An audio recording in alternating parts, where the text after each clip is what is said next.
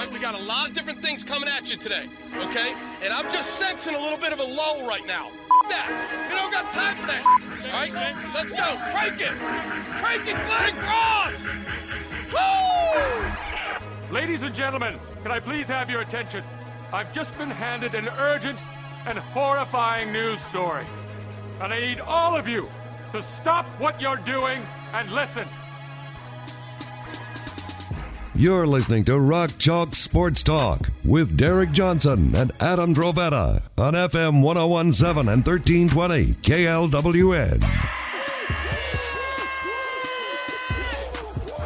Last show of the week here on Rock Chalk Sports Talk. We have tournament coverage all day long the next couple days here on KLWN, including the KU men's and women games. So we're going to talk about a lot of basketball on today's show. We're going to be joined by Jesse Newell at 340. Uh, Bryce Wilson of KU Disc Golf brought to you by Johnny's Tavern for our KU Club interviews in the 4 o'clock hour out early today uh, for coverage of the first four going on. Real quick, though, before we get into this basketball talk, um, Zach Greinke has signed with the Royals, about it? returning. Can we also discuss? Um, I'm gonna miss you. Only three shows together this week, and two of those shows we were cut had what short. three and a half last week too. Man, Well, I'm gonna miss you, bud. we'll have a lot to talk about on Monday. That's true. for sure. Um, yeah. So I, uh, I actually convinced Derek to mention Greinke at the beginning of the show. I'm not going to be able to spend much time talking about it. Obviously, the Royals still in spring training, but that um, it's significant. I mean, Greinke isn't, uh, you know, a Cy Young caliber pitcher that he was, but I think he's got plenty of juice left. Um, and I I don't know what that says about what they think of their crop of pitchers that are they just uh, traded Mike Minor. I don't know. I I think I think the idea is let's get a veteran in there because clearly the pitching coach situation and, and a lot has not worked with the young guys so far. And there's obviously potential in that starting pitching rotation. Get Zach Greinke in there. Like he's he's not somebody who's afraid to, to speak his mind, you know? You're absolutely right. And and look, if if this if this um and I think they need and I think they know this and I think they uh, they they know they need to pull out all stops and I think they are pulling out all stops. If this crop of pitchers craps the bed and Jake Junis goes to San Francisco and is tremendous, then they they're going to have to completely overhaul how they and they've kind of overhauled the manner in which they do the, they coach pitching in the organization, but they haven't really overhauled the people who are coaching pitching in the organization. And so, so if Junis goes and, and is great with San Francisco, and then this this group of young guys continues to just ah well he just can't get a third pitch. Ah well he's only you know and and they turn into um you know instead of what I think would be a good good get which would be one top of the end rotation one bottom of the end rotation and a bullpen arm out of this this Asa Lacy Daniel Lynch uh Keller the list goes on and on. Um if that group turns into like you know you get one sort of you know back of the end rotation guy and one man bullpen arm then that's bad Yes. So uh, we'll see what happens. Um, but something to monitor and cool. The return of Zach Greinke. I, I love Zach Greinke, so I'm cool with it. Uh, by the way, our NCAA tournament coverage is brought to you by CycleZone Power Sports here on Rock Chalk Sports Talk. Big city selection, small town service on bikes, off road vehicles, and watercraft. Located off Highway 24 in Topeka. Make that fun and exciting purchase you know you've been wanting for the spring and summer. Pull the trigger. Uh, your RCST NCAA tournament coverage also presented by Panky Foundation Repair. What's the key to a strong team? A strong foundation. It's the same for a house. Get your home's foundation inspected today for free from Panky Foundation Repair. Also, if you have any work need done on your foundation, receive 10% off from Panky Foundation Repair if you call and mention you heard this on Rock Chalk Sports Talk 785 505 0577 785 505 0577. So we do know that KU's opponent will be Texas Southern on Thursday night at about 9 o'clock uh, Central Time. Texas Southern beating Texas A&M Corpus Christi last night in the first playing game. I tried to watch it. I could not. I, I like, didn't even try you did more than me I, I tried. I, I watched the second game, but the first, I, I couldn't get into it with two 16 seeds. I'm sorry. the And- end of um the end of uh, I watched toward the end of Wisconsin I honestly didn't watch I think when Indiana started or not Wisconsin uh, Indiana and um, Wyoming. As Indiana started kind of pulling away, I turned that one off too. I used to. What's funny is the first few years when it was a 65 team tournament, I used to get really juiced. Like I really liked that 16 v 16 because it felt like all right, here there's a taste. And then now it's like, eh, I, will turn them on. I'll turn on the first four, but eh. Honestly, if it was part of the bracket pick and I had to pick it, I would be more intrigued by it. But nonetheless, uh, Texas Southern's kind of interesting. They have played like some good teams in the non-con, and they they didn't fare to like compared to what you would think of a 16 seed. Fared a lot better than you, you'd think. Uh, Oregon, they lost by 17 on the road. They played against St. Mary's on the road. St. Mary's a five seed, 67 58. So That was a nine so point yeah, game. they gave St. Mary's a scare. Washington on the road, another Power Five school, not a good one, but they lost by seven. Um, NC State on the road, again, another Power Five team, not a very good one, lost by eight.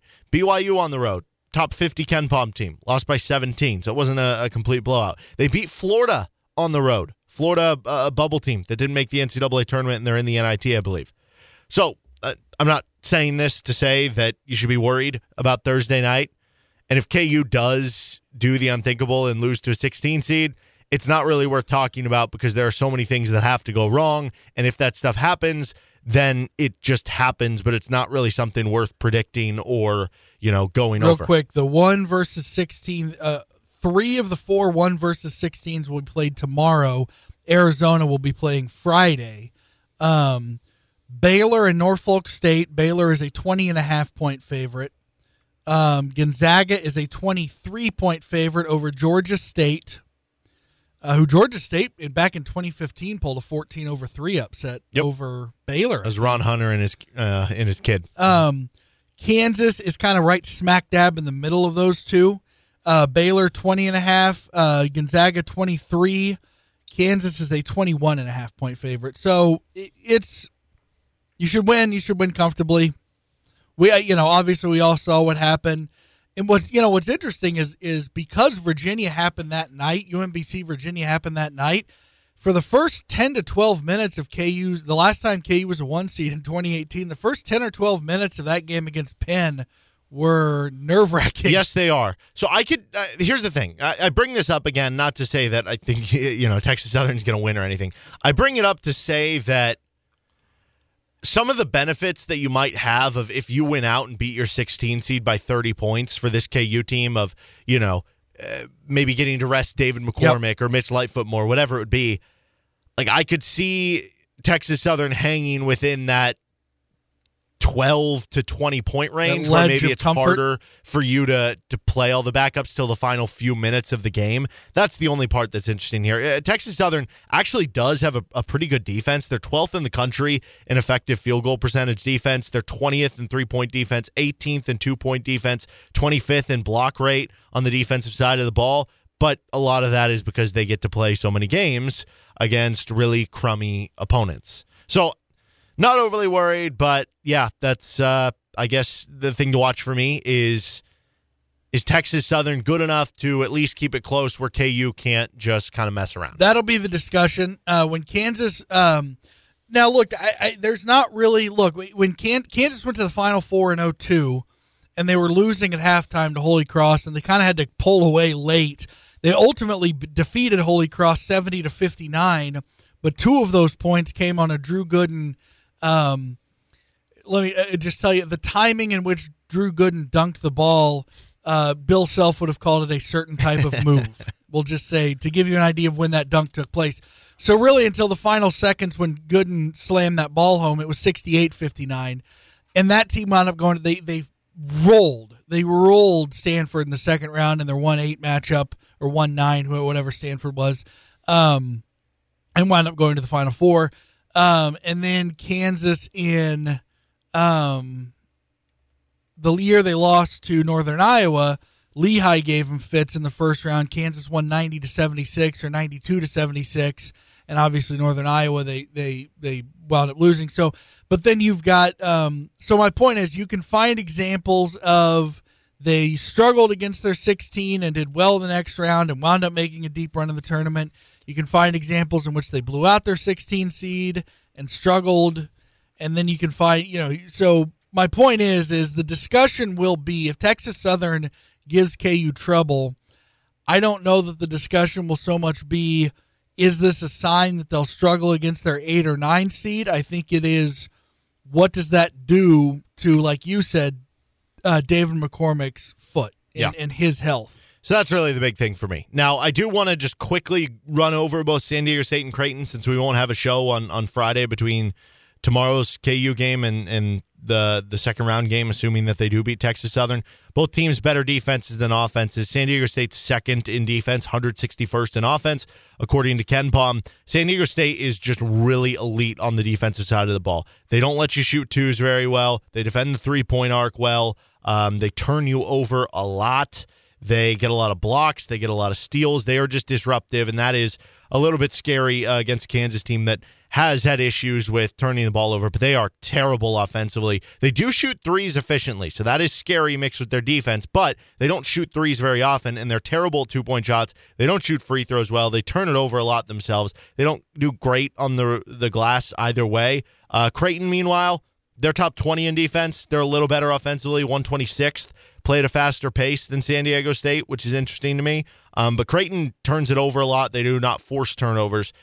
Uh, they do have a really good two point defense. That's because they have a really good shot blocker inside in uh, Ryan Kalkbrenner. But I, I think, you know, it's it's weird to say this because I, sometimes, and you've mentioned this before, you root for a certain team because you think it's a better matchup, and then you end up playing them and they beat you. Mm-hmm. Like sometimes that happens, but I think just on paper, Creighton would be a, a more beneficial matchup for KU. But either way, you're going to be playing a team with a good defense that you're going to be favored against. You're going to play against two teams that want to slow you down and have minimal possessions and frustrate you. And San Diego State, both teams want to do that. San Diego State is probably better equipped to. Both of them are capable of it, but San Diego State is better equipped to. Um, I think what we what we know if Kansas winds up playing in the second round, they're going to be basically impossible to beat if they're consistently hitting threes. That will be huge. Um, because then it won't matter how good of a shot blocker they have down low. Uh, if if they're canning threes, now that's been the la- I mean, it's it's turned very clear into a pattern. Their three point struggles. They were amazing against K State. They struggled the very next game against Baylor, and we kind of thought, well, is that just a, a turnaround, a, a correction from their just freakish shoot, shooting performance against K State, or is it going to turn into something? And they haven't shot well from three point land ever since. Um, so that's something to keep an eye on. And then obviously, um, Remy. I mean, a, a good defense is going to be able to, you know, keep your first sets, keep your first two sets from being successful several times throughout the game. So you could have multiple possessions over the course of their of your game in the second round that the shot clock is at five, and you don't have time to run an, run another set. And if Remy is on, if Remy is playing like he played it in the semifinals and finals of the Big 12 tournament, um, then that's huge because you can you can go off, you can get yourself, a, you know, he can get get a bucket for himself, um, and you don't necessarily have to try to run really one really quick set or call a quick timeout to try to get a, a sideline out of bounds play with five seconds left on the clock. Yeah, I think it, it looks if, if KU does lose this week, it, it looks like something where it was slowed down. They had too many turnovers, and the defense just wasn't there for KU. I think that's what it looks like. But certainly KU trending in the right direction right now. And Texas Southern tomorrow night, the opponent here on KLWN. Uh, this is Rock Chalk Sports Talk. Jesse Newell going to join the show in about twenty minutes. Would you like to get involved in sponsoring Rock Chalk Sports Talk or the Best of RCST podcast? How about getting involved in some KU action or local high school sports? You can reach out to us, djohnson at gpmnow.com. That's djohnson at gpmnow.com, and we'll see what we can do to help out your business and get involved here in local sports. Jesse Newell joined the show in about 10 15 minutes here. This is Rock Chalk Sports Talk on KLWN. Daily poll for today. What is your favorite Bill Self team? Uh, we're limiting this to Bill Self teams. If you had non Bill Self teams, there would be, you know, I think 1997. 97 would be the Probably, runaway yeah. winner. Yeah. What's your favorite Bill Self team that did not make the Final Four? So the four options you can vote at RCST 1320. The 2010 team, which Sherron and, and Cole. Yep. 2011 team, My favorite. which was so dominant. Morris twins. 2017, which is my favorite. So that's why we went with those two. And then and other. then 2010, obviously because of how beloved uh, Sherron and Cole is are. Yes. Um, so Do you think we went anybody will vote for anyone else? Who else would be in discussion? 16? I mean, 16, 16 was yeah. with Perry. See, 16 is interesting because I I almost viewed 2016 as like better than 2017 in certain ways. I don't know if they would have won straight up because you have more star power in 17, but like statistically, KenPom wise, that team was amazing. But it wasn't as beloved as the 17 team. Yeah, I think the 17 team, kind of like the 11 to the now uh, the the advantage the both the the 17 team and the 16 team lost in the same round, both in the Elite Eight. Um, the advantage that the 11 C or the 11 team has over the 10 is that they uh, went further. They lost in the Elite Eight. Obviously, 10 uh, was the upset against Northern Iowa. Um, but Rustin Dodd, who now writes for The Athletic, and I don't know if he's a full on columnist or if he just does baseball. For a time, he was just doing baseball for The Athletic. He might be a full on columnist now. But anyway, Rustin Dodd used to be in Lawrence. He, he went to KU. Uh, then at one point, he was with the Star. Uh, but he, he covered early in his journalism career uh, in the newspapers, he covered KU. And he described it to me very perfectly. He said, um, the uh, the 2010 team had all the right notes but never really made music and the 2011 team had it going on like the 2011 team probably wasn't as good as the 2010 team because it was the 2011 team plus Sherron Collins, Xavier Henry, and Cole Aldrich. And the freshman stud on the 11 team was Josh Selby, who wasn't any good. Um, but that 11 team was, I don't know if it was their chemistry or their swagger or what, but they had moments that you were just amazing to watch. They were I- so damn fun. I think the most um, often, uh, and we already have one person who just replied this uh, that we're going to get for the other. I didn't even realize this. Uh, 2020 team because there because wasn't an we, NCAA and we discussed last night when Derek and I were talking about this for the poll. Uh, Derek actually brought out twen- brought up 2020. Ultimately, the reason 2020 was left off, um, and same with 2016, we wanted an other in there. We Yeah. figure we didn't want to choose between 16 and 20. And so we thought we'd put other if you want to choose 20 or 16. Well, I think- definitely. I think 20 isn't the answer for the most beloved team, but 20 might be the maybe the most common answer here because of the fact that like the I, I wish I would have phrased this to say teams that actually played in the NCAA tournament. The thing with the 2020 Yeah. team is you never got the finality of them actually losing. Yeah. So like it's not just that they made the final four, they could have won a title. And just getting to actually see what would have happened. So I get that. I think if you look at the the SRS numbers on College Basketball Reference and on KenPom, KU obviously was so the, the difference between KU uh, at the KenPom, who was the KenPom number one to finish the year, and the number and whoever number two was was a huge difference, but nobody was high. You know what I'm saying? Like nobody was like a 32 or 33. I don't think. Yeah, so Kansas was actually a 30. Yeah. Second was Gonzaga, who was a uh, under a 27. So they were 26 so, 9 5. And so, yeah, you had a huge gap between one and two, but what you didn't have was anybody who was like 33 or 34, which is what you had last Yeah. year in Gonzaga and Baylor. Well, like out of comparison, 2019, five team, or no, I'm sorry, seven, eight, eight teams were higher than the second best team in 2020 so in the terms 20, of rating. the 2020 tournament kind of had the potential to be like a 1 1, a 6, a 5, and a 2 in the Mhm. final four. You know what I mean? Yep. Yeah. So um, I don't know. For me, it's 2017. I, I I love that team, and I didn't.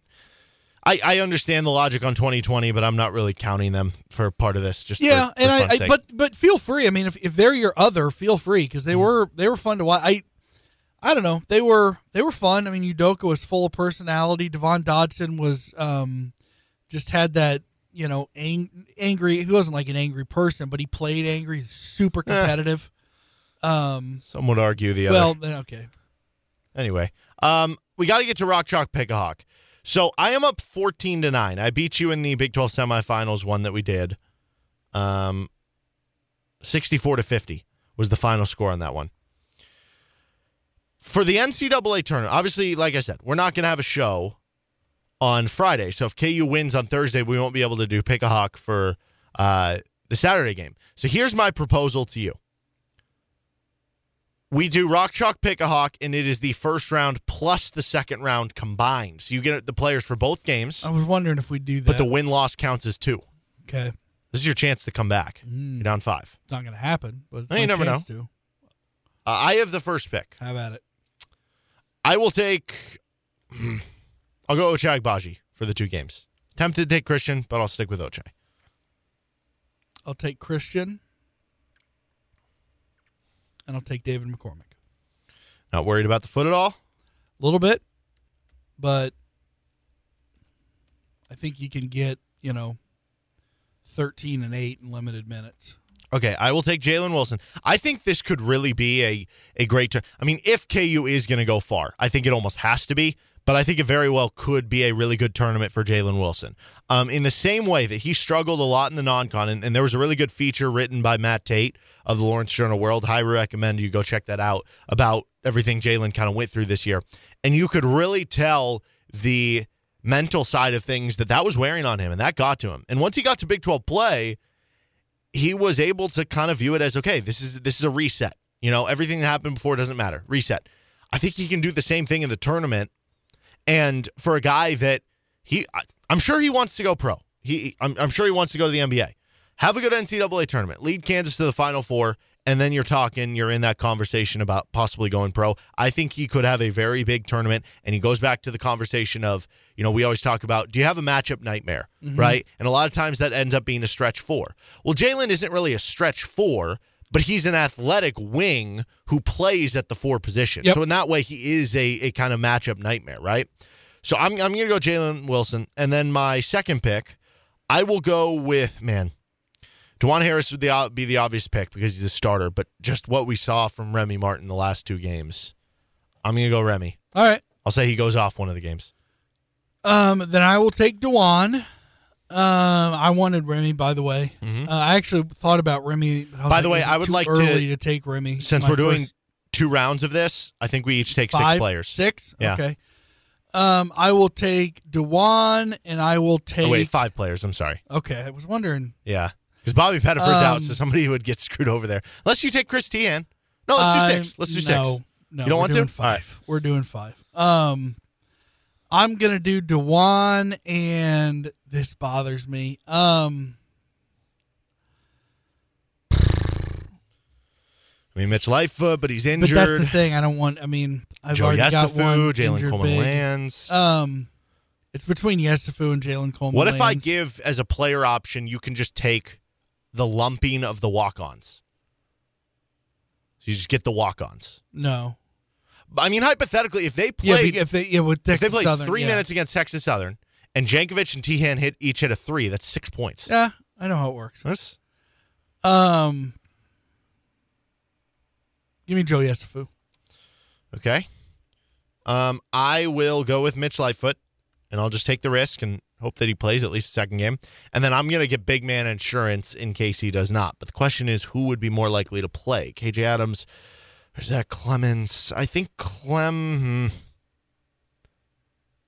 I think KJ is more likely to play, but Zach has a higher ceiling for how much he could play, so I'll go Zach Clemence. So that's my five.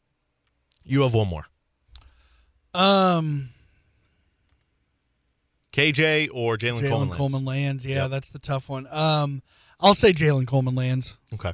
So I have Ochai, Jalen Wilson, Remy Martin, Mitch Lightfoot, Zach Clemence. Well, hold on. Mm-hmm. How much are rebounds worth? Two. K- KJ Adams. Give me KJ instead of Jalen Coleman Lands. Okay, quick switch. We know Jalen Coleman Lands now is going to go off for like 20 points one of the game. But Hell hey, yeah. I'm cool with it. Uh, you have Christian, David, Dajuan, Joe, and KJ. All right, this is Rock Chalk Sports Talk on FM 1017 and 1320 KLWN. Jesse Newell of the Kansas City Star, kansascity.com, talks KU basketball and the NCAA tournament with us next. That time on a Wednesday, we talk with Jesse Newell of the Kansas City Star and kansascity.com here on Rock Chalk Sports Talk. Uh, you wrote about the matchups that KU should and shouldn't want to see in the bracket. This was before the bracket came out on Sunday. And they got one of the teams that they should want to see, a four seed Providence. They also got an eight seed that you listed they didn't want to see was San Diego State. Uh, overall, though, just thoughts on KU's path in the Midwest bracket to the Final Four. Yeah, I gave the draw an A for Kansas. I mean, this is as good as they've had in quite a while, to be completely honest with you. Um, you know, you, you you're gonna have to face tough teams to make the Final Four. That's the bottom line. It's not like they're gonna put, a, you know, 15, 16 seeds in there with you. So um, Kansas path isn't completely clear, but if you're looking at some of the two and three seeds that you potentially want to avoid if you're Kansas, I think the Jayhawks basically avoided them. Uh, and obviously, where it really opens up for Kansas, I think, is that there's not the great depth of really good teams in their bracket. So, for example, if Iowa were to be upset before they face Kansas, that bracket really opens up for Kansas. I mean, they're going to be a super duper favorite to make the Elite Eight, that sort of thing. Same thing for Auburn. If Auburn were happen to lose before the Elite Eight, then I just don't think there's any team on that other side of the bracket that KU should really fear. So, uh, yeah, I mean, I, I think for Kansas, this is as good as they could have hoped for there's a couple things there, and I, I mean, I don't want people to bring my words back up to me next week if KU gets upset by San Diego State or if Iowa becomes a really tough matchup because, uh, you know, those are two teams that, you know, potentially could cause some problems. But all in all, you know, KU avoided Kentucky, KU avoided Houston, KU avoided some of those landmines where they might have been favored in a particular game in the Elite Eight and Sweet 16. What we know now is that the Jayhawks will be a Vegas favorite in every game they have until the Final Four. And again, come to this point in the season, that's really all you can ask for. If if it does end up burying itself out with someone that KU ends up playing like an Iowa or an Auburn or San Diego State, whoever, like what matchup specifically do you think would be the most difficult for KU? Um, you know, I don't. It's, the funny part about all this is you know, we hear the cliche this time of year, and, I, and I've done this before, so I'm not even like throwing people under the bus by doing this, but you hear, oh, it's all about matchups. It's all about matchups. It's all about how this happens or this happens, you know, and what a team looks like against another team. And again, I was a big believer in that probably five or six years ago and really trying to break things down. I think over time, I, I, I've kind of gone the very opposite direction. Um, if you have a strength in one particular area, then that means you're going against uh, a particular weakness in another area that a team has. And overall, I mean, I'm, I'm sort of more now of like the 5,000 5, foot view, which is like, how good have these teams been throughout the course of the season? What's it going to look like from a Vegas spread standpoint? What percentage is it going to be that Kansas is potentially going to win a game? So, um, yeah, you're right. In a 40 minute sample, maybe um, something like Jabari Smith's skill set or size causes KU uh, potentially to have a, a weird positioning or them having to potentially put a guy on him that uh, they don't like. But you know, we can go back and forth on that. I mean, I'm sure Duke felt really good about its front court in 2018 against Kansas, and and would have felt really great knowing Svi Mykhailiuk would have to guard one of those big men. But yet KU was able to shoot threes on the other end because Duke couldn't guard Kansas. So uh, I think just over time I've become a lot less of a matchup person and more just like how good's your team and and what are the percentages that are, are going to be out there that you potentially is going to beat these, but you are going to beat these teams. And so we'll see what happens. I mean, it's it's like that with everybody. You know, I could see problems for Dave McCormack guarding on one end, but I could see problems for that same team trying to guard Dave on the other end. So that's the sort of thing you're looking at in these games. And the most important thing is for Kansas to be healthy, to have the guys on the court that have played best over the course of the season, and to make sure they have their best five out there. And if they have that, then uh, these matchups should probably play out exactly as we expect them to. And uh, yeah, for KU to be maybe a two or three point favorite in their Sweet 16 and Elite Eight games if they're facing both Iowa and Auburn. Who do you think the player on KU, and I'm, I'm going to take out Remy Martin from this discussion. If I told you somebody had a, a March Malik type run, I'm going to take out Ochai as well. You can't choose Ochai Agbaji or Remy Martin. Who do you think the best candidate would be? That's not fair, right? I mean, that's not fair. I, I think you asked me this question a couple weeks ago, and I said Remy Martin. Mm-hmm. Uh, and then obviously uh, listened to you guys, you with Nick Schwerdt on the old podcast, mm-hmm. and uh, I think he said that it was uh, Agbaji. So yeah, this is this is really not fair. You're kind of going here and, and taking away my thunder here. Um, you know, I guess, I guess. I mean, the Malik thing is just so different. I mean, the guy averaged what was it, 22, 23 points. Um, Remy's really the only guy on the bench that you could expect that sort of production from. Um, Joseph Yesufu seems to be kind of settled into a nice spot where with where he is, where hey, he can come in and give you five to eight minutes, you know, amp up the defensive pressure, do all those sorts of things. But I mean, he's not going to give you 22 points. So I guess I'll say Zach Clemence just because the question marks are there with David McCormack and his foot. the question marks are there with Mitch Lightfoot and his knee. So that leads me to think, okay, who would KU turn to if those both of those guys aren't available?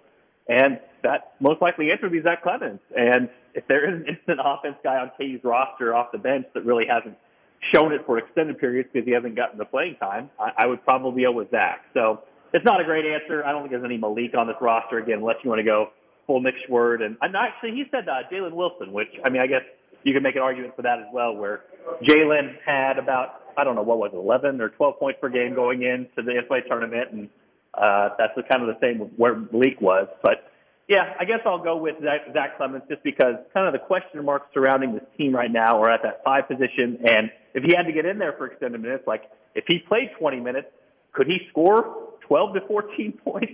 Uh, I think the answer is absolutely yes. So we'll see how it plays out. But I think Kansas's best case scenario is that uh, they don't have to do the you know break glass in case of emergency play Zach Clemence 20 minutes. The best case scenario is that David and Mitch at this point are kind of who they've been throughout the course of the season.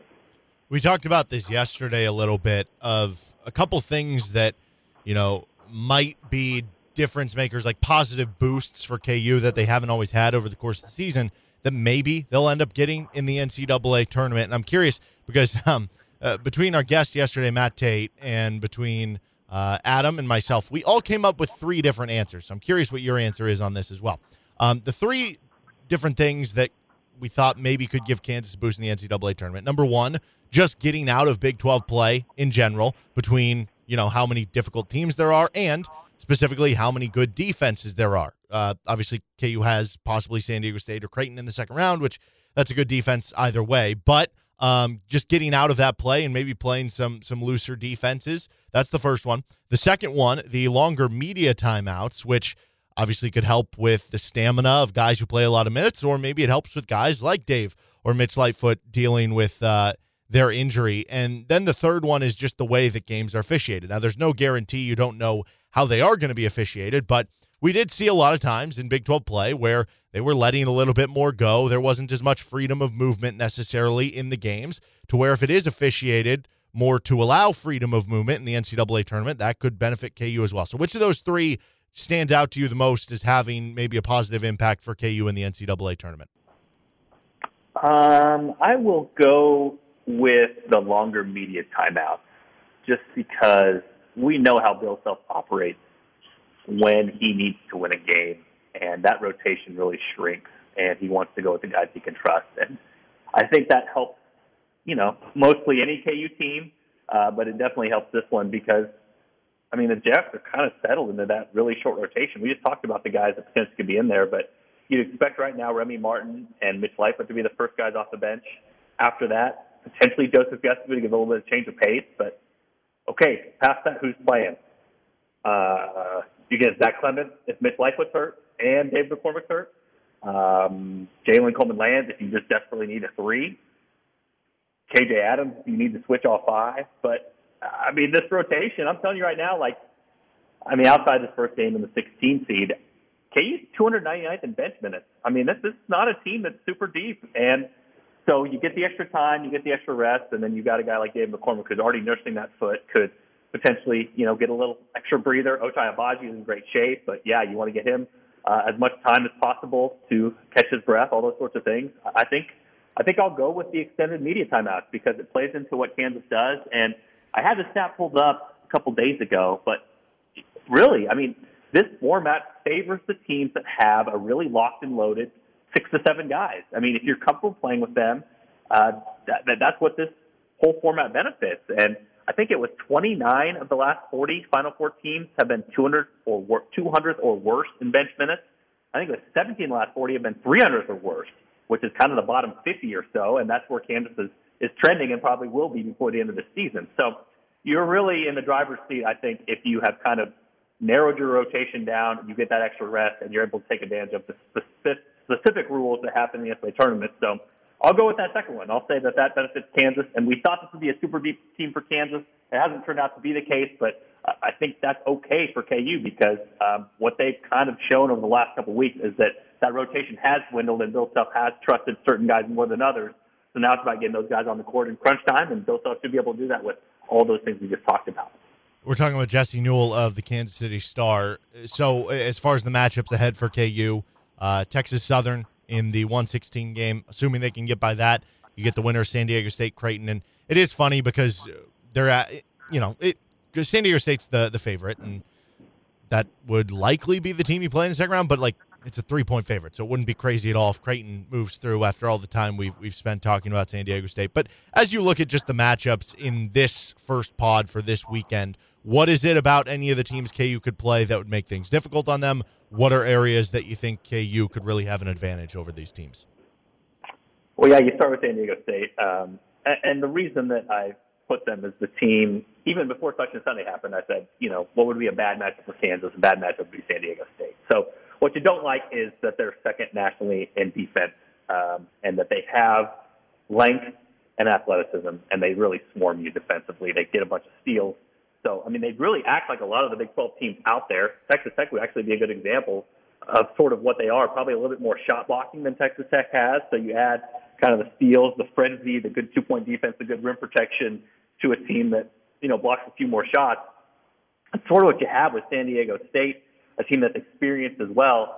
Um, but, but you mentioned this, Derek. I mean, they're flawed on the offensive end. I mean, I think the worry you'd have if you were Kansas is that any 40 minute sample, a team can shoot really well from three. You know, like, like, San Diego State shoots pretty well from three, but barely shoots them. I mean, it's not crazy in that sort of thing to go seven for 15 against one opponent. And if that happened against Kansas, plus you have the defense in, oh boy, you know, you're looking at something that potentially could be uh, bad. But I mean, they struggle offensively. They turn it over. Uh, they're not good inside. They're they don't shoot many threes, so they they're offensively challenged. So that's that's a positive for for Kansas, and obviously they'd have the upper hand, especially if they play defense the way that they did over the Big 12 tournament and uh, locked and loaded like that. Creighton is the worst team than San Diego State, so uh, obviously KU fans should be cheering for Creighton if uh, if they're watching that matchup before the KU game. But Creighton's a weird team. You know, usually Greg McDermott, you're thinking pace and space. You're thinking, you know, guys that can shoot threes, and really they've struggled offensively this year. What where they've made their mark is defensively, and uh, same sort of thing. They've been able to, uh, you know, have a little bit of rim protection and keep guys out of the lane and keep two point percentages down for the opposing team. So whoever KU faces in the second round, it's going to be sort of a, a defense first matchup from the opponent, but um, kind of what I talked about earlier. If, if you're just looking, if you're taking a big step back and saying, who would Kansas rather have just based off of the quality of teams, you're probably talking that Kansas is going to be an eight or nine point favorite against San Diego State. You're probably talking about 10 or 11 point favorite against Creighton. So obviously Kansas fans would most likely take those extra few percentage points, and that's why they'll, they'll be cheering for the Blue Jays if you're watching that game tomorrow and, and making sure to, to see that and maybe a little early scouting report of who KU might face. Whenever the season does end for KU, if it doesn't end in a title, what do you think is going to be the biggest reason in, in, whatever round that would be that, that prevents KU from going further? Is there one factor aspect of the game? Well, you know, it's it's. I mean, one in them tournaments just aren't fair. I mean, let's just be honest. Like how many games has KU played recently? And I, I, I want to call this bad luck. I mean, I'm, I'm sure fans would not call it bad luck, but how many games has KU played recently where the other team has shot threes to a point where there just was nothing you could do? I mean, Auburn did that, Villanova did that, USC did that. Um, sometimes it's not your night. I mean, it's sort of like when I when K State walked into KU uh, in Allen Fieldhouse earlier this year, and KU made what was it, you know, 16 of 25 threes or something like that. I mean, the Lakers wanted to beat Kansas on that night. There's just nothing you can do. So well, nobody, everybody's beating the Lakers anyway. So well, that's true. Okay, uh, whoever's good now, uh, the Bucks. the Bucks wouldn't beat the KU on that night. So I guess that's the first thing is you just want to avoid this random bad luck that could happen in the tournament to any team at any time. I mean, that could happen to Gonzaga. It could happen to Texas Southern. It could happen to anybody. So um, that's the first thing. But to me, I think the one thing for Kansas is uh, Bill Self probably still has to be concerned about his ball screen defense. And there's tape out there to look at some of KU's rotations and how they handle things.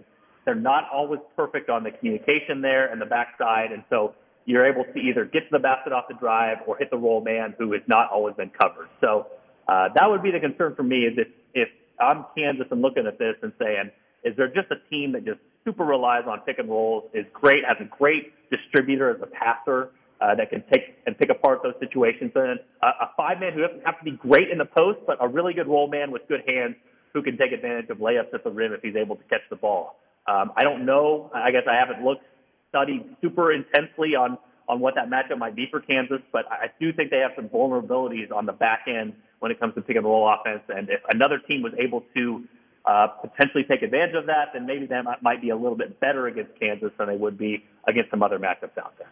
We're talking with Jesse Newell. You can follow along with his KU coverage during the NCAA tournament in the Kansas City Star and at kansascity.com. We have one more Kiss Mary Kill for you. Um, and then I'll, I'll let you know uh, later on after this, I'm going to release a bracket based on your Kiss Mary Kill, and we'll see how it does. oh, um, okay. okay, so for this week, we have TCU, Richmond, and South Dakota State. TCU, Richmond, and South Dakota State. Okay. Um, well, I will. I guess I will. Uh, I'll marry TCU. Um, the thing about them is, you just know the effort level is going to be there, and they're sort of I don't really feel like they have a great ceiling, but they don't really have a low floor either. You know, they're just going to try hard. They're going to get of off rebounds, and they can't make threes. So it just feels like they're kind of steadily going along the road. And if you play bad, they're going to beat you, and if you play well, you're going to win. So um, I, I kind of like that. That's fine. That's good. Um, South Dakota State was on there, right? I mean, I guess I'll give them the uh, the old kiss because any team that shoots threes that well has won as many games in a row as South Dakota State has. I think it's what is it up to now? Something like 21. Um, they could be dangerous in the bracket, and, and obviously getting a team like Providence in the first round is everything that they could have hoped for. Uh, it's going to be a two or three point underdog in that one, so I wouldn't be surprised off the Jackrabbits win that game. I mean, I'm not saying they're the greatest team ever; they're not the greatest defense ever, but um, it's great to kiss them because that's a, a fleeting experience and then uh, Richmond, the Spiders, yeah, I'll, I'll kill them. They they are the lowest of those teams, and uh, not expecting too much from them in the tournament. And obviously, playing facing Iowa is, is the opposite of facing Providence. It's not a good matchup. So there's the kiss Mary kill for this week, and uh, yeah, I would I would definitely put TCU uh, on the Mary line just because of the consistency they seem to have. Okay, I have the numbers of Mary, Kiss, Kill by region. Can you guess which one has? Uh, one region has the most Marys and Kisses, and it has zero kills. Uh, I'm gonna guess. So whatever bracket Baylor's in, um, it seemed like every Baylor's team, in the East. I, uh, so let's see. I'm, I'm trying to think of this real quick. So uh, what what's the one, two, three, four there? It's Baylor. Uh, it's uh, Kentucky, uh, Purdue, UCLA. Ah, okay. Um, maybe it's that one. Wait a minute. Wait, wait, wait, wait. Go back. Go back. Arizona. Wait, wait. What's Arizona? It, that is the Arizona. South. Okay, so we got Arizona, Villanova, got, Tennessee, Houston. Oh no, that one, no, that one, that one's definitely it. That one, that one, that, that is correct. Houston. That, that one's absolutely it. Yeah. Yes, yeah, you have in the South six married teams, five kiss teams. Both of those are the most, and zero killed teams. Oh my God, yeah, yeah. No, actually, I, I thought about this while I was doing a podcast this week because I thought this should be the Jesse region here because every team on here is a team I've been voting higher in the AP poll than uh, than what they were by other people. So no, that is definitely the uh, the other Jesse region, I guess. All right, before we let you go, Jesse, as always, one last thing with Adam. All right, Jesse, one last thing. Based on shot quality, how did Derek do in today's interview? Uh, let's see. Expected to win by 12. He ended up winning by 18. So, well done, buddy. Wow. Nice job, Derek. Over, I'm proud of you. Performance on his part. Good job, Derek. I don't know if that's good or bad that I overperformed, but anyway, Jesse, thank you for the time as always, man. And again, you can follow along with Jesse's work in the Kansas City Star and at kansascity.com. Appreciate it. All right, thanks, guys. All right, that is Jesse Newell of the Kansas City Star, kansascity.com. One hour down, one and a half to go. This is Rock Chalk Sports Talk on KLWN. Depend on it.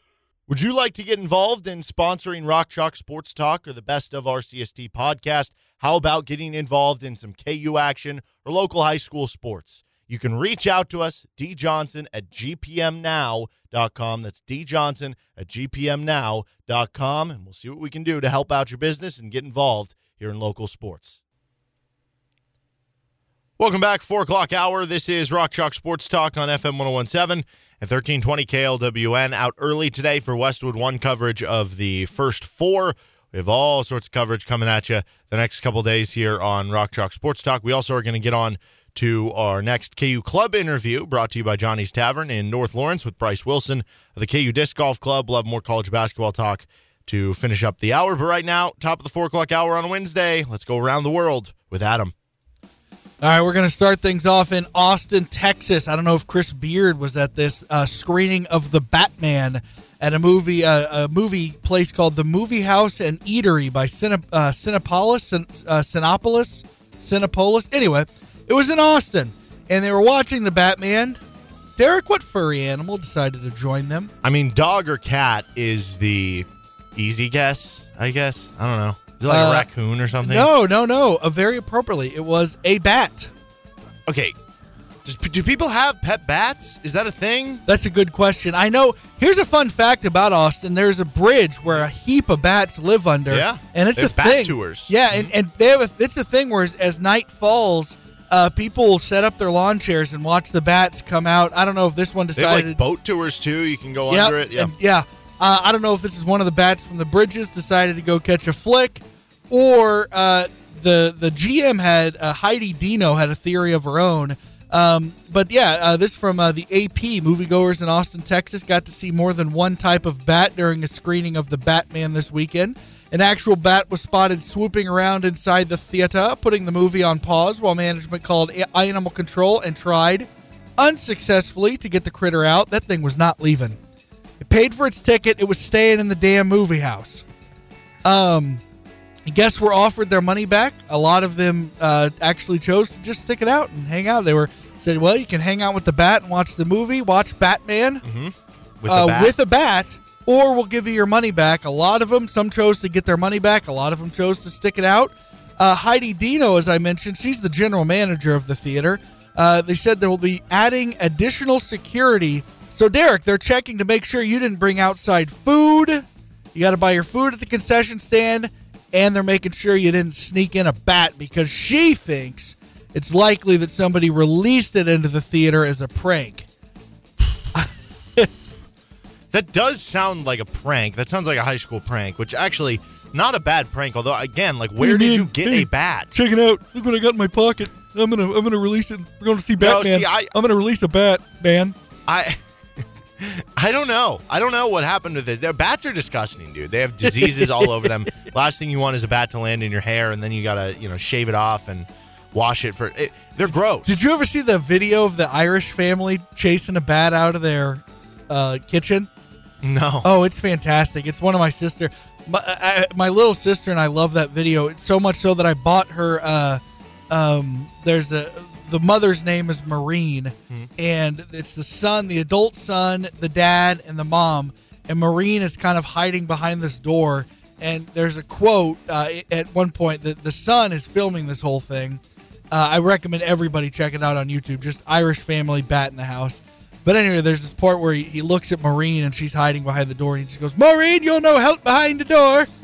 anyway, that I bought my sister a coffee mug with that quote on it. That is a fantastic video.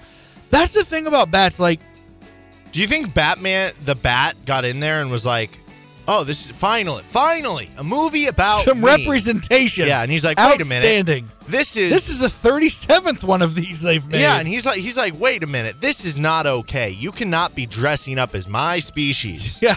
This is not cool. my culture is not your costume. Dude, imagine if a bat dressed up as a man. It was man bat. You know how scary, how terrifying that would be. It's like Texas Chainsaw Massacre. How with many a bat bats? underneath? So like, you know, there's always the joke about like three kids or two kids in a trench coat pretending to be an adult. How many bats would it take to like? You'd need hundreds of bats in a trench coat to Oh, be like gosh. human, right? uh, yeah, hundreds. That'll be like the new guess the jelly beans in the jar. How many bats are? How many bats coat? Mm-hmm. are in the trench coat going to see? Uh, but uh, they think I don't know. They think this one. I could see it being a prank. I just figure Austin, like Austin, is associated with bats, and I like I said, I- you you you said. I mean, and, and, and a lot of people agree, and I I would lean that way too. The bats are pretty disgusting, but like uh, Austin is known for their bats. Yeah, no, I And think uh, so- don't they have a minor league baseball team, the Austin I, Bats? that wouldn't surprise. I'm sure. Maybe because they've to. got that bridge. They, li- I mean, they truly. Bats are a huge part of the Austin culture. Keep Austin weird. They're successfully doing it. Uh, whether it was a bat on itself, on its own, sneaking it. I hope it, it bought a ticket. Um, you don't want a liar of a bat. No, I mean, that's I'm fine the with real the- crime. Yeah. I'm, I'm fine Yeah. with a bat going to the movies, but buy a ticket.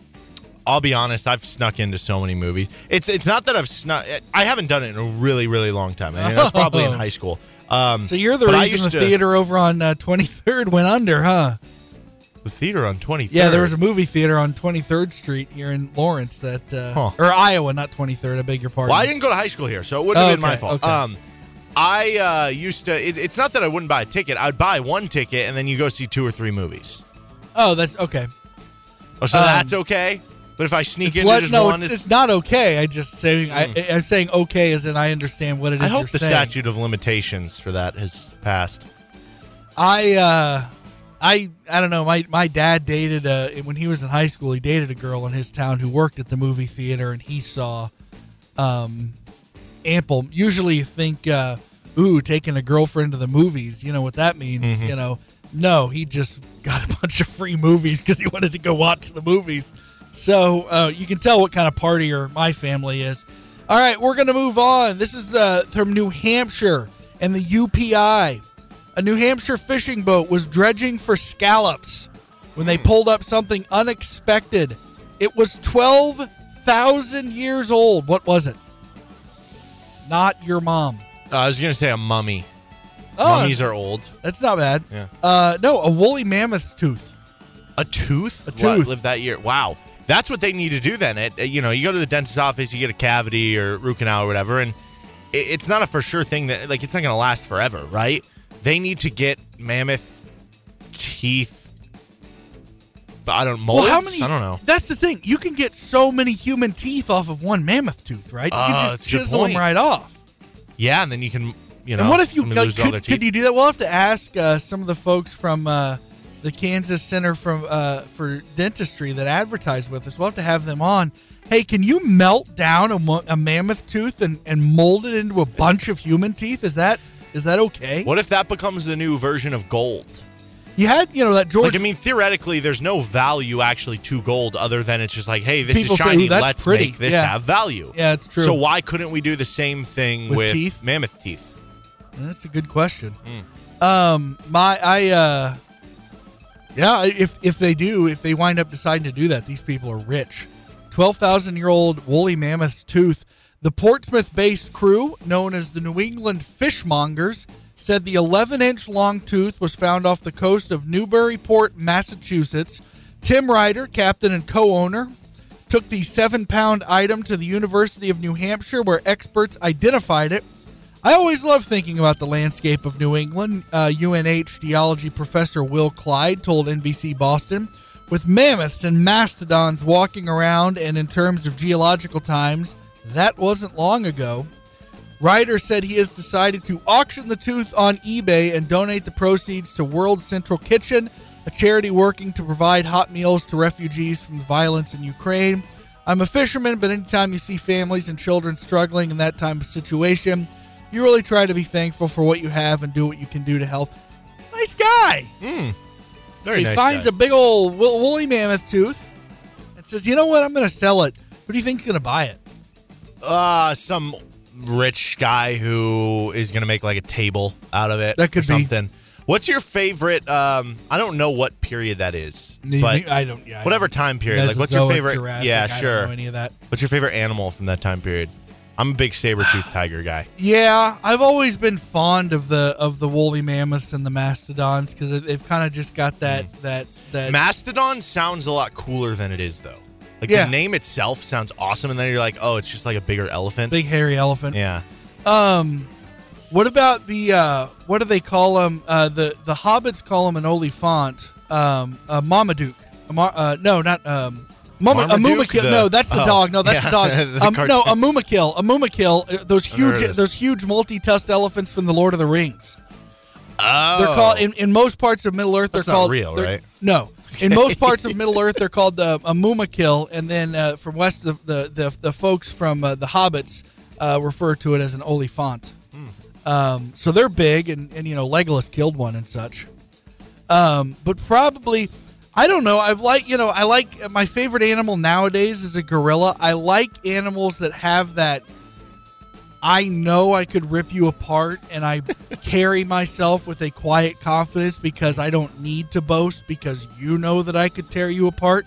And so I, I appreciate that sort of attitude. And I feel like Woolly Mammoth probably had that.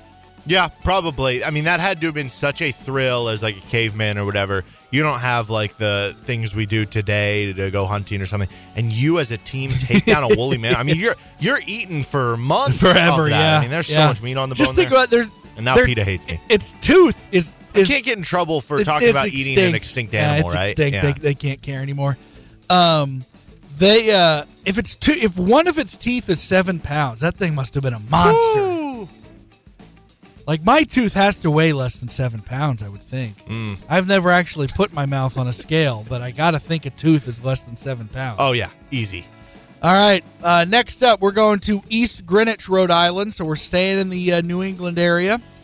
A big old, a big old plastic bag of uh, what uh, was found. Um, the Rhode Island Society for Prevention of Cruelty said Tuesday. Well, if it's the prevention of cruelty, a bag of what? I don't know. Big ass bag of animal heads. Oh gosh. Found them in a plastic bag. you know that was that was my next guess. I was about to guess that. I figured. Yeah. in East Greenwich last month appear to be related to some sort of religious animal sacrifice ritual. There's some weird people in this Okay. world, man. Yeah. There's some weird dudes. The bag, originally brought to the attention of police on February 25th near a boat launch, contained a calf's head, several rooster heads, a lamb head, and a goat head. The animal welfare group said in a statement it is believed that animal remains that were found were from animals that were sacrificed as part of a religious ritual. Dude, it's it's like I don't want to dog on anybody's. I believe in in freedom of uh, of religion, but golly, cut it out. Well, it's like I believe in freedom of choices, but like I don't think you should have the choice to like in terms of like free will, but I don't think you should murder someone. You know what I yeah, mean? exactly. Like like it's there's got- always a line there. Like yeah, you can't kill a person as part of a. You can't. It's not. You're not. You know, you're not tossing people into volcanoes to make it rain anymore as part of your religion. Why are you allowed to do this? The bag also contained grains and colored cloth material associated with previous animal sacrifice investigations and two hand drawn pictures, the organization said. You think that people from Midsummer did this? They were in Sweden, but maybe they're, they have an offshoot of their cult out in, in Rhode Island somewhere. Nah, I, this stuff makes me so uncomfortable. Just like thinking, ah. I It also had a, the letter D with an arrow through it. Okay, now you're just messing with me. One looked like a. smi- It says right on there. One Mm. looked like a smiling theater mask. Uh, the organization Next, asked, you're gonna tell me there's a creepy doll involved. asked anyone with information about the bag or the significance of the drawings to contact their investigators. Man, there's just some weird people. I no, just no. See, this is stuff that you think just happens in like movies or TV shows where it's like where they're just trying to creep you out. No, like this happens in real life. Like you said, bunch of weirdos out there. Yeah, nobody needs any of that. All right. We're moving on to the UPI. Derek, scariest place in the world? Mm, Australia. Dennis of Australia uh, was trying to get a beer out of his fridge. Unsurprisingly, it's Australia. I don't even know why this is news. Uh, he encountered a seven foot carpet python when he went to grab a beer from his bar fridge. I tweeted the other night because a guy was out in, in also in Australia, uh, just scrolling around on his iPad, having a nice. He had a glass of something. I don't know if it was a water or iced tea or maybe a drink, uh, and a, a snake kind of slithered up behind him. Everybody was okay, but it was caught on his kind of ring cam or security cam. And I tweeted this. They, said something about how he was surprised by a snake. And encountering a snake in Australia is at no time surprising. If you go a full day in Australia without seeing a snake, That's a that is that's a surprise. Uh, reptile specialist Sunshine Coast snake catchers 24 7 came to the rescue in order to capture the large snake so that Dennis could have his beer. Mullet Mick and Adele of Sunshine Coast Snake Catchers 24 7. Mullet Mick and Adele, how about them? They're heroes. That sounds like a TV show. They arrived onto the scene and wrangled up the carpet python in a video posted to the company's Facebook page on Tuesday. The duo then set the snake free into the wilderness. The carpet python had leapt out of its bag, uh, uh, and uh, oh, as it was placed in the wild, eager to be free. Sunshine uh, Sunshine Coast Snake Catchers 24 7 previously helped an Australian family catch one of the world's most venomous snakes from their swimming pool in February. So, Mullet Mick and Adele of Sunshine Coast Snake Catchers, if you're ever in Australia and you uh, encounter a, uh, a snake, which is very likely, give them a call. They won't hurt then. You'll, you'll be able to get your beer. They'll set the, the snake free back into the wilderness where it belongs. That's how you absolute, know you made it in life. Absolute land of terrors. If if you have an adjective to describe mullet Mick, like that's Yeah. how you know you've made it. So congratulations to them. That is around the world with Adam. Coming up next, we are going to get on to our KU Club interviews brought to you by Johnny's Tavern in North Lawrence. Great spot to grab a bite to eat, hang out with friends, watch the game, or just enjoy a nice, relaxing spot to be. That's Johnny's Tavern in North Lawrence. KU Disc Golf with Bryce Wilson coming up next.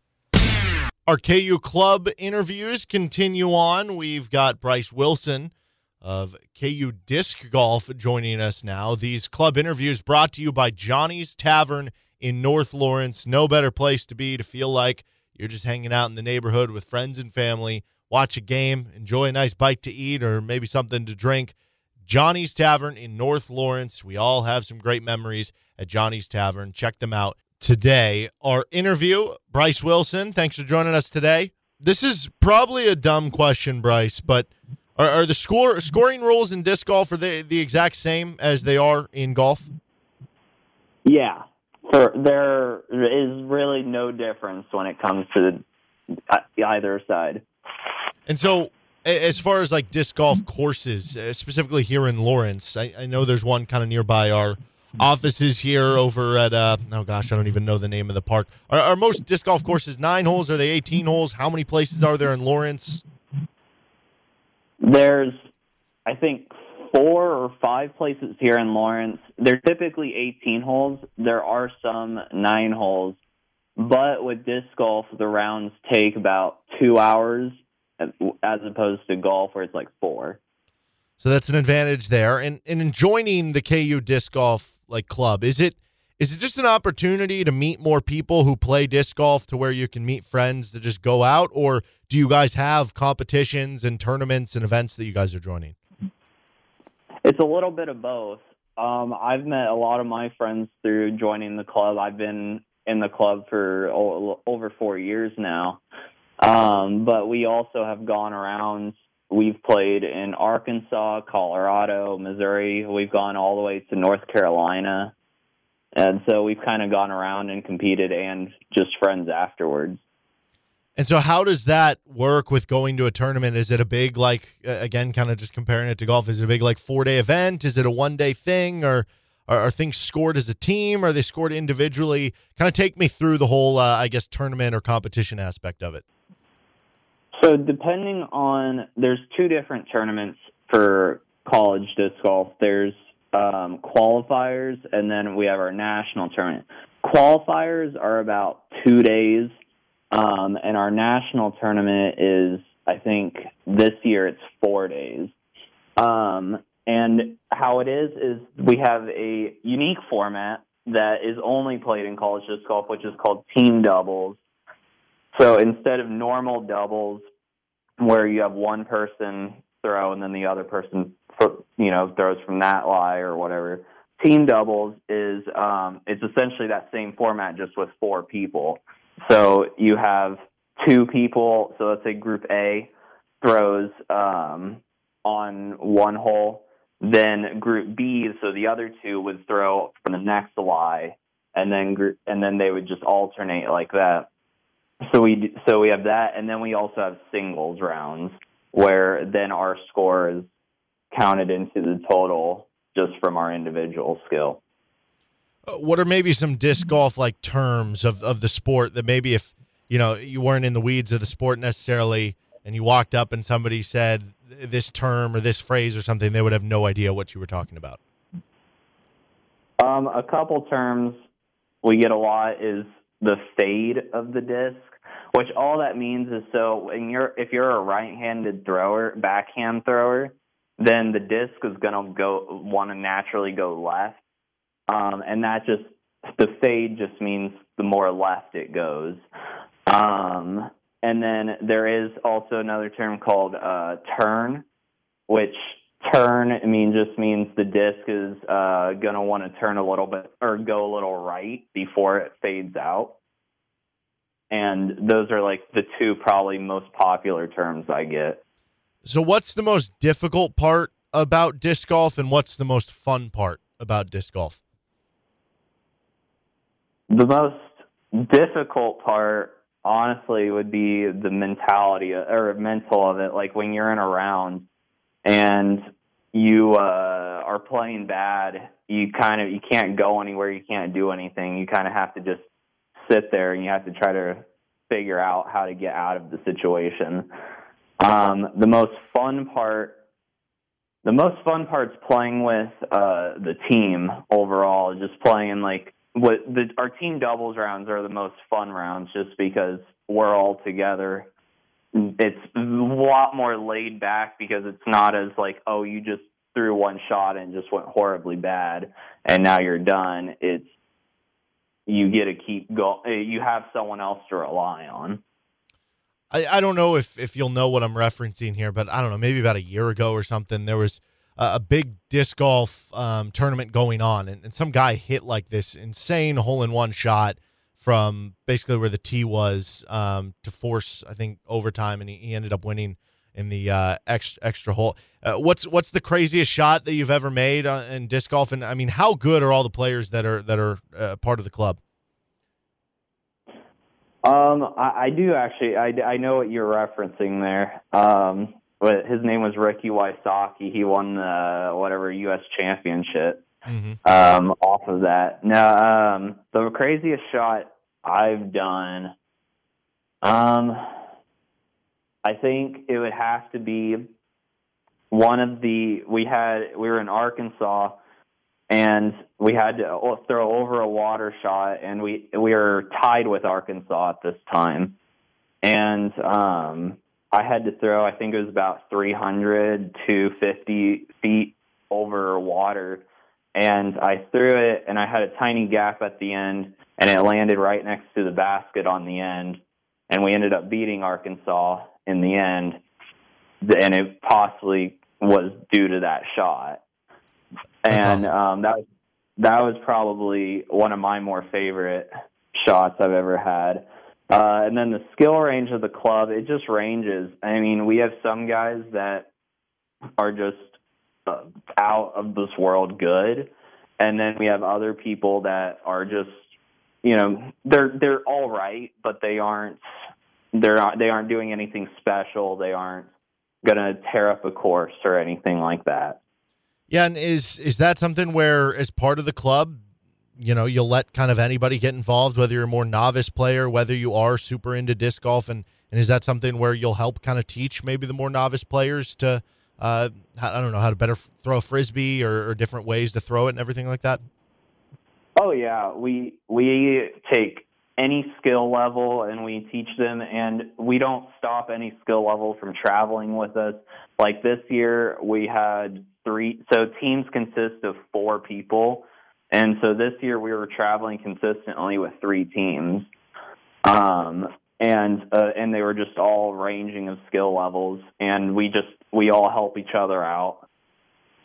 And when does the disc golf season typically run uh pretty much the whole year um how college how we kind of work is a lot of our qualifiers start in the uh, like I don't know about September to the end of November, and then it kind of takes a small break. Um, which there outside of college disc golf, there is normal disc golf like tournaments, and you can play those. But um, typically, our college stuff will pick up again about late February to to the beginning of April you mentioned going on trips and going to other states and everything. Is that stuff where you know the members of the team are, are paying for it out of pocket? Um, do you guys do any fundraising, things like that?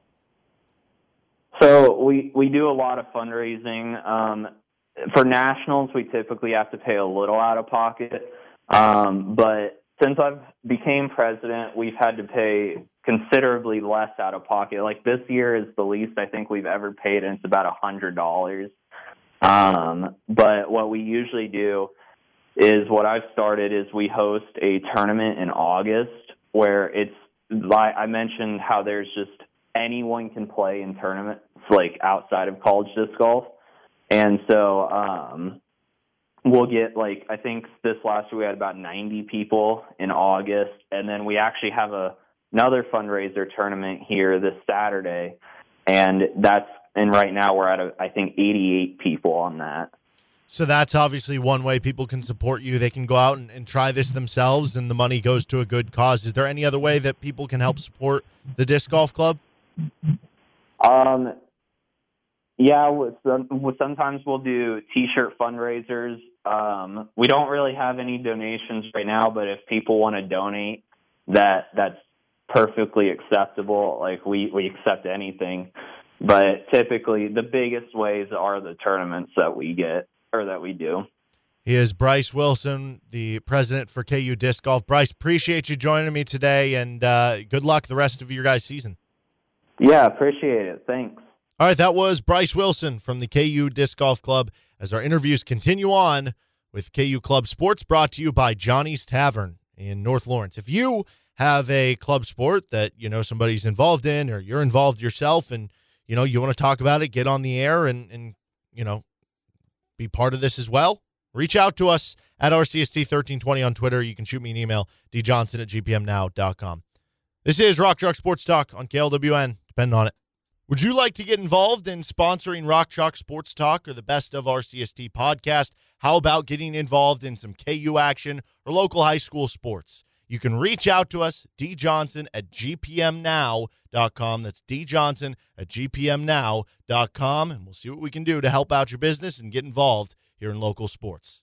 All right, we've got a couple things to take care of. This is our last show of the week, so we haven't done our stock market report in a couple weeks. We are going to try to do it last week, but things just got too busy with programming and not having shows and stuff. Uh, so we need to update that before the NCAA tournament. We've also got our college basketball title winner draft and then we're just going to talk a little bit about the uh, NCAA tournament. Uh, out early today for Westwood One coverage. By the way, first four continues on. We had the first two of the first. Why do they call it the first four? By the like, okay, I, I understand it. It's saying the first four winners, but technically there's eight teams. Yeah, because the final four is not called two. There's yeah, four yeah, teams right. based on how many teams there are. Right. So shouldn't it be called like the first eight? I know it doesn't I'm sound as the, good. I'm, yeah, I'm guessing the uh, uh, alliteration is why they they should do three games, so you could call it the starting six. Ooh, how about the early eight? Yeah, early eight. Okay, okay. Remember we talked about this off the air yesterday. Remember that really weird time? It was like 2011 through maybe 2014 ish. But for the first, like 2011, I know they did it. But for the first few years of them having the opening round games, they called that the first round, and the round of 64 was the second round, and so on and so on, which was the dumbest thing ever. That is very dumb. Um, the whole it, all of yeah, this started was because that. they leaked in 2010. They leaked the idea of that they were that they were discussing expanding to either 96 or 128, and a lot of people were like, no, that's too many. And they saw the reaction from that, so then they said, all right, we're going to do 68, um, and then then announced the whole pair. No, the, that's the it's really annoying too because you can look back if you go to like college basketball reference and you see like like you click a team. I was looking at like Temple the other day for some reason, and it it was like they got a five seed this year, second round. And you're like, oh, they won a tournament game. You click And on then it, no, like, no, yeah. they lost in the first game. Yep, yep. Yeah, That was annoying. very frustrating. Okay, uh, our uh, stock market report. We're both going to do a lot of selling, a lot of buying. Um, so I am going to go ahead. I have Duke, Kentucky, Michigan State, Oregon, Syracuse, Oklahoma, Colorado State, TCU, and Purdue. I am going to sell all of my shares of Oregon. They had a disappointing season. I don't want them in the NIT. You never know the motivation of teams in the NIT. Syracuse, I'm going to sell them off. They ended up getting pretty much back to even from where they were because of a good ACC tournament run. Um, I can't go anywhere with them anyway. Colorado State, I don't love their draw. Even if they beat Michigan, I don't love that they'd have to play a, a Tennessee team that I like in the second round. They're about even from where I bought them. Slight loss, but I'll sell off all five of theirs. TCU ended up making me about ten dollars over only having them for I don't know, three or four weeks or so. So that one worked out. I'm glad I did that, but now I'm going to sell off on them because I don't think they'd get past Arizona, even if they get past Seton Hall. And then Purdue. I, I bought in on Purdue with the idea. I thought they would win the Big Ten tournament. They came very close, but they didn't do it. And then I was going to sell them off because I didn't buy them in the NCAA tournament. They ended up losing in the Big Ten tournament final. So I ended up losing a little bit on them, but I, I'm not a believer in them in the NCAA tournament, especially with Kentucky possibly uh, being a roadblock for them in the Sweet 16. So I'll sell off all my Purdue. What I'm going to do with all this money, I'm going to invest in some underdogs this week, and then I'll probably Oh. sell them off next week. So I'm going to buy in on UAB. Uh, they have the guard, I think Jelly Walker. I, I think his last name's Walker. I know they call him Jelly for his actual name is like Jordan, but Jelly is so much cooler. Um, UAB. Once again, back back to my I, I have a, a long running list of um, Southern football names that I love, and I, I need to start making. Apparently, in the South, they love nicknaming their basketball players too, because he's Jelly is right up there with Pig Howard and Poop Johnson. Well, and it's funny, and this goes with Pig Howard too. I think Pooh Johnson was the D tackle, but yeah, Corey, Pig Howard was a wide receiver. receiver, and and this Jelly Walker, he's a guard. He's not like Yeah, he's it's not like a- some he's not a flabby guy. Yeah, like yeah, that. yeah. Um, but UAB has had some pretty good success in the NCAA tournament when they made it. 2015 was their last appearance. If you remember, they were a 14 seed that year. They beat three seed Iowa State. what year Um, was that? Fifteen. 2015? Yeah. Uh, that was after Iowa State won, I believe, the Big 12 tournament. Yeah, they beat Kansas. They had a big upset over 2005. Or a big comeback over Kansas. 2005, UAB was an 11 seed. They won their first game. 2004, UAB was a 9 seed. They were it to nine. They Sweet upset. 16. That was the first year that they that they seeded the ones. Kentucky was the very first ever one overall seed, and UAB bounced them in the second round.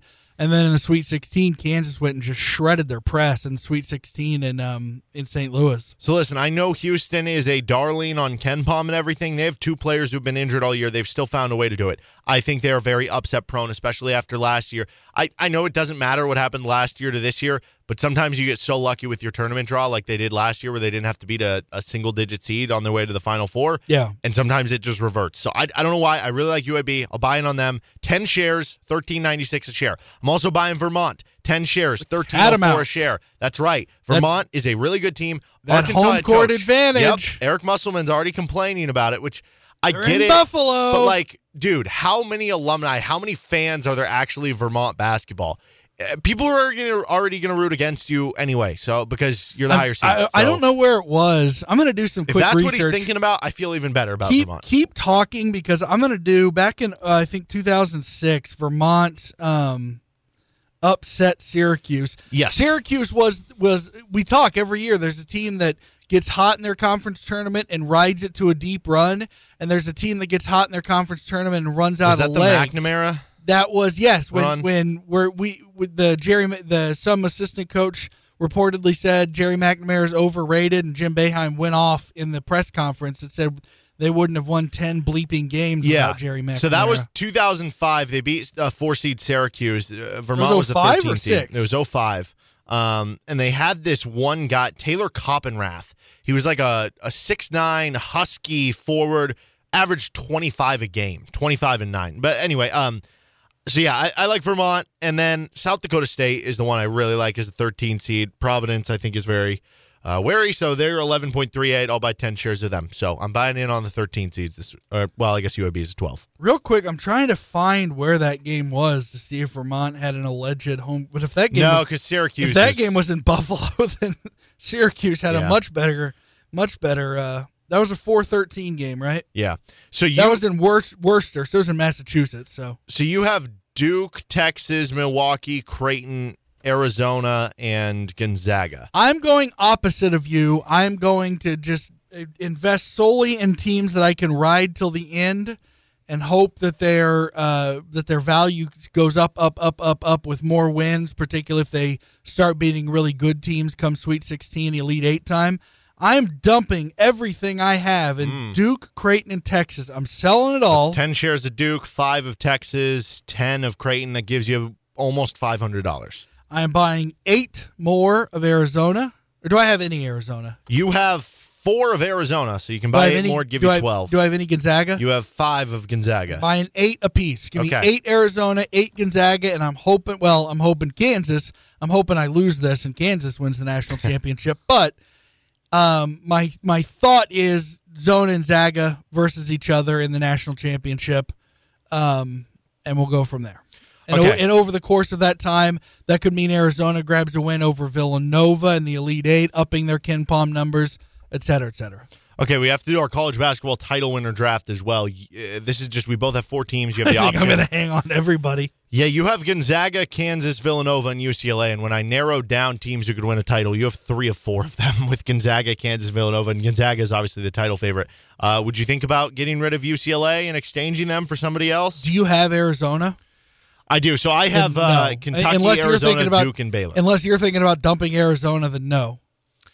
Well, here's some here's some I teams guess- that are available. Uh, Houston is fourth on KenPom. Tennessee's seventh. UCLA's eighth. Texas Tech is ninth. Auburn is tenth. I just don't.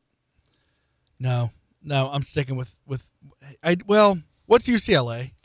They are eighth on KenPom.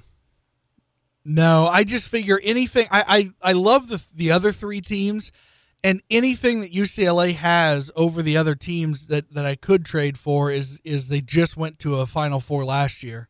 Um. So no, I'm I'm gonna stick with the four I have, and especially if Arizona's not coming available, which I think you would be a fool to give them up. If you want to be a fool, be my guest. Um, but no, I'm I'm gonna stick with what I have. I am going to get rid of Baylor because teams don't repeat. Um, and I'm going to just take Tennessee. I'm between Tennessee and Auburn. I'll take Tennessee. I really like their defense. Uh, their young point guard, Kennedy Chandler, is really fun to watch. And in a year where point guards are down, I don't know. I'll take a risk at it. I don't think they're going to win the title, but I like the shot of that better than Baylor, I guess. I mean, this could be a big like. If Tennessee rolls, this could be like a, a, a career defining year for Rick Barnes. He has a chance to get his second Final Four and get a national title. That he, he's not on the list of coaches that have won a national title. So he has a lot to, to gain this year. Okay, we got a few more minutes before the top of the hour here. So I do want to go over a little bit with the NCAA tournament. Uh, we've mentioned narrowing the field and, and things like that. I, I want to talk two things. Um, I want to get to your final four in a second here. But as you look at the bracket, who are teams that you're viewing as, as Cinderella candidates or teams that you like to pull upsets early? What do you consider a Cinderella I think a Sweet 16 for what for what set for what seed? For like a double digit seed. I think South Dakota State, um, Iowa. I think is probably the the best team out of that pod, even though they're the five seed and Providence is the four. I think Iowa's the best team out of that pod, but I like South Dakota State. Um, we talked to Jesse last hour, and, and he feels the same way. And I, I just Zeke Mayo, obviously, and and I think there's something to be said. I know that they're, you know, 18 and 0 or 20 and 0 or whatever they went in the summit is not equal to doing that in a power league, but I think there's something to be said that it's, you know, winning streaks die hard. And so I think when they finally lose, it's going to be against a team that's giving them trouble or that they give trouble. So um, I think South Dakota State, I think Michigan has the dudes to make a run. Um, even though I, I, you know, think Tennessee, they impressed me. Loyola Chicago have kind of continued to do things that they did under Porter Moser that made them scary. Um, and then even though this isn't a, uh, a double digit seed, Memphis just has freak athletes and they can really scare some people. Yeah, I think that's a good one. I I really like the 13 seeds this year: Chattanooga, Vermont, South Dakota State. I don't really love Akron. Um, anytime that a, a lower seed is a Power Five team playing the higher seed, which is not a Power Five team, I always kind of circle those. Sometimes I, I don't really. I don't know. It's weird because all year we've talked about how there aren't like these elite teams and great teams and everything. I'm having trouble finding that like seven, eight, nine, ten seed that like okay, the the year that Loyola Chicago made the final four, I didn't have them in the final four. I think I did actually have them in the elite eight that year. Humble brag, but um it's it's not about that. It's about the idea that I remembered looking at Loyola Chicago's like profile, and it was like they play really good defense. They're really efficient shooting the ball, both from two and three, and they play like a slowed down style of play. Like they, there was something about the profile that you could just tell. Okay, maybe this is a team that could you know be that Cinderella. I'm having trouble with that this year, and it's unfortunate because some of the teams that I was eyeing to do that, like San Francisco, Murray State, those were two teams I was looking for. But you'd have to play Kentucky in the second round. Yeah. Like if if if you could have told me that uh San Francisco and Miami would switch as 10 seeds, or, or Murray State and USC would switch as seven seeds between the Midwest and the East. I might have that team like in the Sweet 16 or the Elite Eight. Looking at that bracket, you could argue that Kentucky's toughest game could be the round of 32 game Yeah. Because I don't know if Baylor even gets to the Elite Eight. Yeah. And I don't even know if Purdue gets to and the that's the thing. And, and if they do, I think Kentucky will manhandle them. And they'll score 100 points because Purdue's defense is terrible. Um, yeah, I, I don't have any any like double digit seeds past the Sweet 16. I do have UAB in the Sweet 16. Um, I would not be surprised if South Dakota State makes it. I do have Iowa in the end in the Sweet 16, but it wouldn't be shocking to me. And then it wouldn't be surprising to me if, if Vermont made it to the Sweet 16 either. But I think I think for the most part, a lot of those teams, like I'm saying, like Loyola Chicago, they came back and cleared the Final Four parameters yesterday. I'm not going to pick them to get past Villanova, though, in the second round. And even if they do, I like Tennessee. So it's like I'm not going to pick them past the Sweet 16. Uh, Davidson, I think that's an interesting Davidson team. They can really shoot the basketball. I'm not picking them to get past Duke in the second round in Coach K's final year. I'm just not. So it's kind of hard. Um, as far as Final Four picks, though, uh, what do you like? What are your picks from the West, South, Midwest, and East? I'm going um, Gonzaga, Kentucky. Uh, this is tough because I really like Villanova, and I really don't know if I can trust a first year coach. Um, but I am taking Arizona out of the South, and sorry, but I am going Auburn out of the Midwest. So I've got a pretty chalky Final Four: one, one, two, two. Well, I Um, think on average there have been two one seeds that make the Final Four like every year, so it's not like you know. Then I, yeah, I've got. I think I Auburn. it's boring, but I've kind of got Auburn. I, I hope, uh, you know, I hope I'm wrong. I've got Auburn over Iowa in the Elite Eight. I think Iowa nips Kansas. I have the exact same thing, which I do feel silly because a lot of people are picking Iowa over Kansas, and sometimes when that happens too much, again, I wouldn't be surprised if Iowa loses in one of the first couple rounds or something like yeah, that. I, mean, I, just- I talked about Louisville in Mhm. 2011. Everyone said, "Oh man, Kansas could be vulnerable against four seed Louisville," and Morehead State bounced them in the first round. Heck, I remember 2017. Louisville was the two seed in KU's bracket, and everybody was like, I, they had like this seven foot three guy. Yeah. everybody's like, how's KU going to handle that? And they lose in the second round as Purdue well. was Purdue was supposed to scare. Um, uh, Purdue was supposed to scare that Kansas team, and they actually did wind up playing. And you know, the Kansas was up nine after the Lagerald Vick dunk, and then rolled away.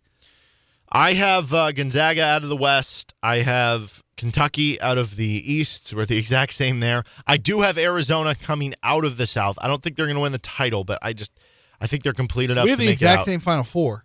I thought you didn't have Arizona. No, you had Villanova. I, no, I said I oh. like Oh. Villanova, but I'm leading Arizona. we do 'Cause have the I, I said I don't know. I don't know how I feel about a first year coach, but I'm going to go with Arizona. and then I have Kentucky beating Gonzaga. I have Auburn beating. No, I have Arizona beating Auburn, and then Kentucky beating Arizona I've- in a Wildcat final. I have Gonzaga over Arizona in the national championship. That's our one difference. Outside of that, pretty much on the same page. All right, he is Adam Dravetta. I'm Derek Johnson. Two hours down, just a, a one segment to go, and then we're going to head out early for first four coverage. You're listening to Rock Chalk Sports Talk on FM 1017, 1320 KLWN, KLWN.com, and the KLWN app. Depend on it.